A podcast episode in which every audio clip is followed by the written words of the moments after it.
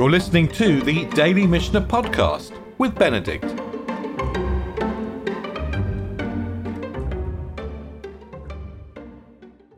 As we go into the third Mishnah of the second chapter of Yevamot, we get a general rule, a general principle in the Mishnah. Klal Amru Bivama, our general rule is stated about Yevamah. Kol Shi Asura Isur Erva. Anybody that's prohibited as a, I've translated here as a forbidden relationship, but Erva is, it's more, it's it's more than a prohibited relation. It's a forbidden relationship. It's a forbidden relationship. Erva is a, it's a, it's a completely forbidden relationship. If the relationship is completely forbidden, so for example, the levirate marriage, the yibum will result in someone marrying his, I don't know, mother and his his well, the example we're going to come to is his mother-in-law. If it's completely forbidden, lo mitya. The woman concerned doesn't have to do chalitza. She can't have yibum because no, essentially no yibum exists. So we said yesterday that yibum is at least according to the fundamental of Torah law, is created at the instant that uh, the instant of the death, the death of a man who is childless and whose brother lives with him. And at that instant, as the childless man dies, a relationship is instantly created between his widow and his brother. But if there's a question of erva, if there's a question of forbidden relationship, this this this link between his his widow and his brother is never created. So she never has to do chalitza nor have yibum. But the Mishnah goes on to say, isur mitzvah. If there's a, a just a legal prohibition against the relationship, the isur kedusha or some prohibition due to holiness, we'll find out what these are choletzet velo mitya bemet. She must perform chalitza. She doesn't have yibum. So, in other words, somehow the the relationship between the widow and the brother does exist, but we're not going to transgress a, a mitzvah. So, we're going to ask her to do chalitza rather than yibum. And the Mishnah then, and we'll find out what these prohibitions of mitzvah and kedusha are. They're addressed in the next Mishnah. So we'll explore these. But before we explore them, the Mishnah is going to go on with a slightly uh, a slightly puzzling, a slightly puzzling example. Achota kashihi yivinta.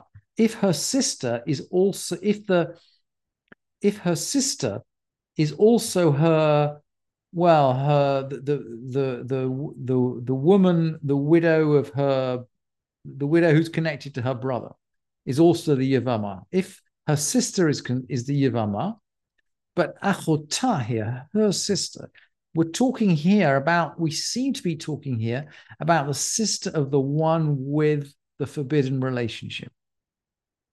So, if you like, we have two sisters. One has a forbidden relationship, and the other has the possibility of Yibum. If that's the case, or Choletzet or Mitya Bemet, either she's got the choice. She can give Chalitza she can have Yibum. She has a choice. And we need to understand what these two sisters are.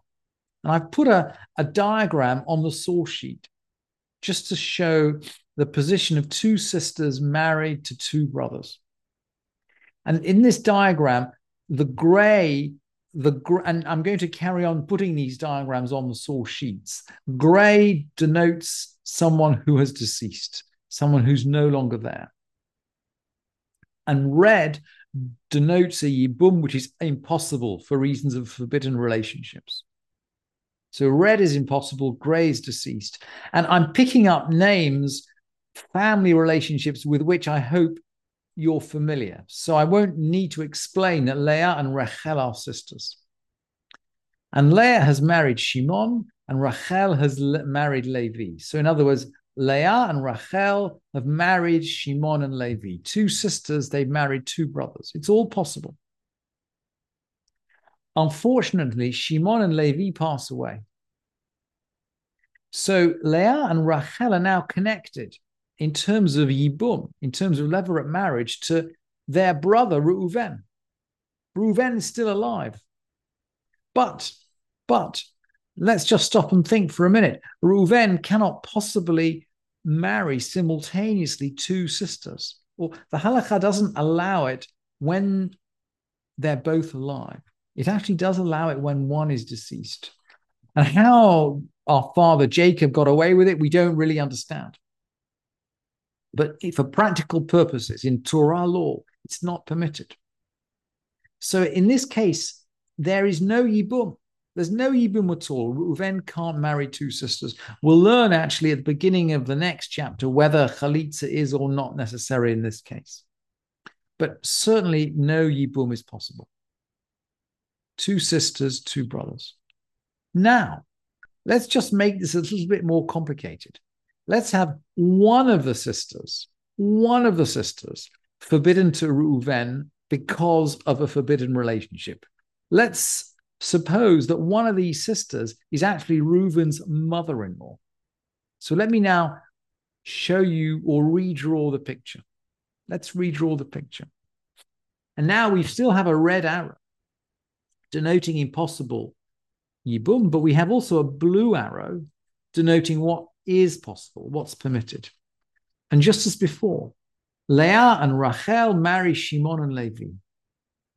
But Leah has a daughter called Dinah, and Dinah has married Reuven. So Reuven is married to Leah's daughter. Leah is his, his brother's wife, is also his mother in law. His brother's wife is his mother in law in this situation. Now, Shimon and Levi pass away. Reuven cannot marry Leah.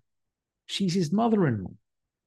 So no, there is no Yibum relationship at all between Reuven and Leah. And that means that the relationship with Rachel now does exist. Because he's forbidden to marry Leah, he can marry Rachel. And so the Mishnah says Rachel. Rachel can have either Chalitza or Yibum. Out of these two sisters, she's the only one who might be permitted to Reuven.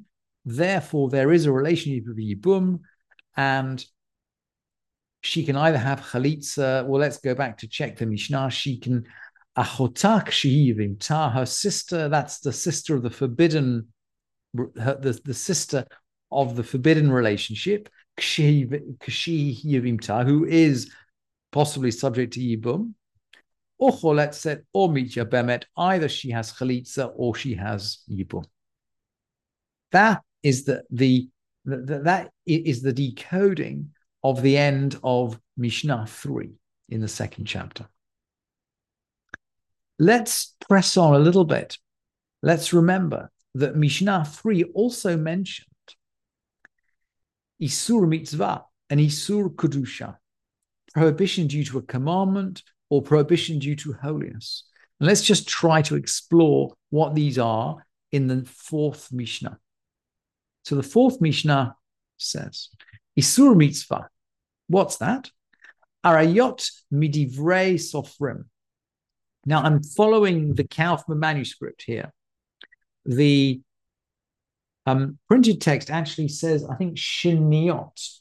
Um, I think the printed text says um, shiniot midivrei sofrim.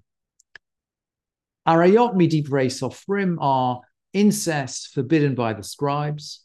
Shiniot midivrei sofrim are secondary degrees of incest. Either way, well, Either way, in order to understand it, let's look at a Baraita, uh, a, a, a Tannaitic source, a source from the time of the Mishnah in the Talmud in Yevamot.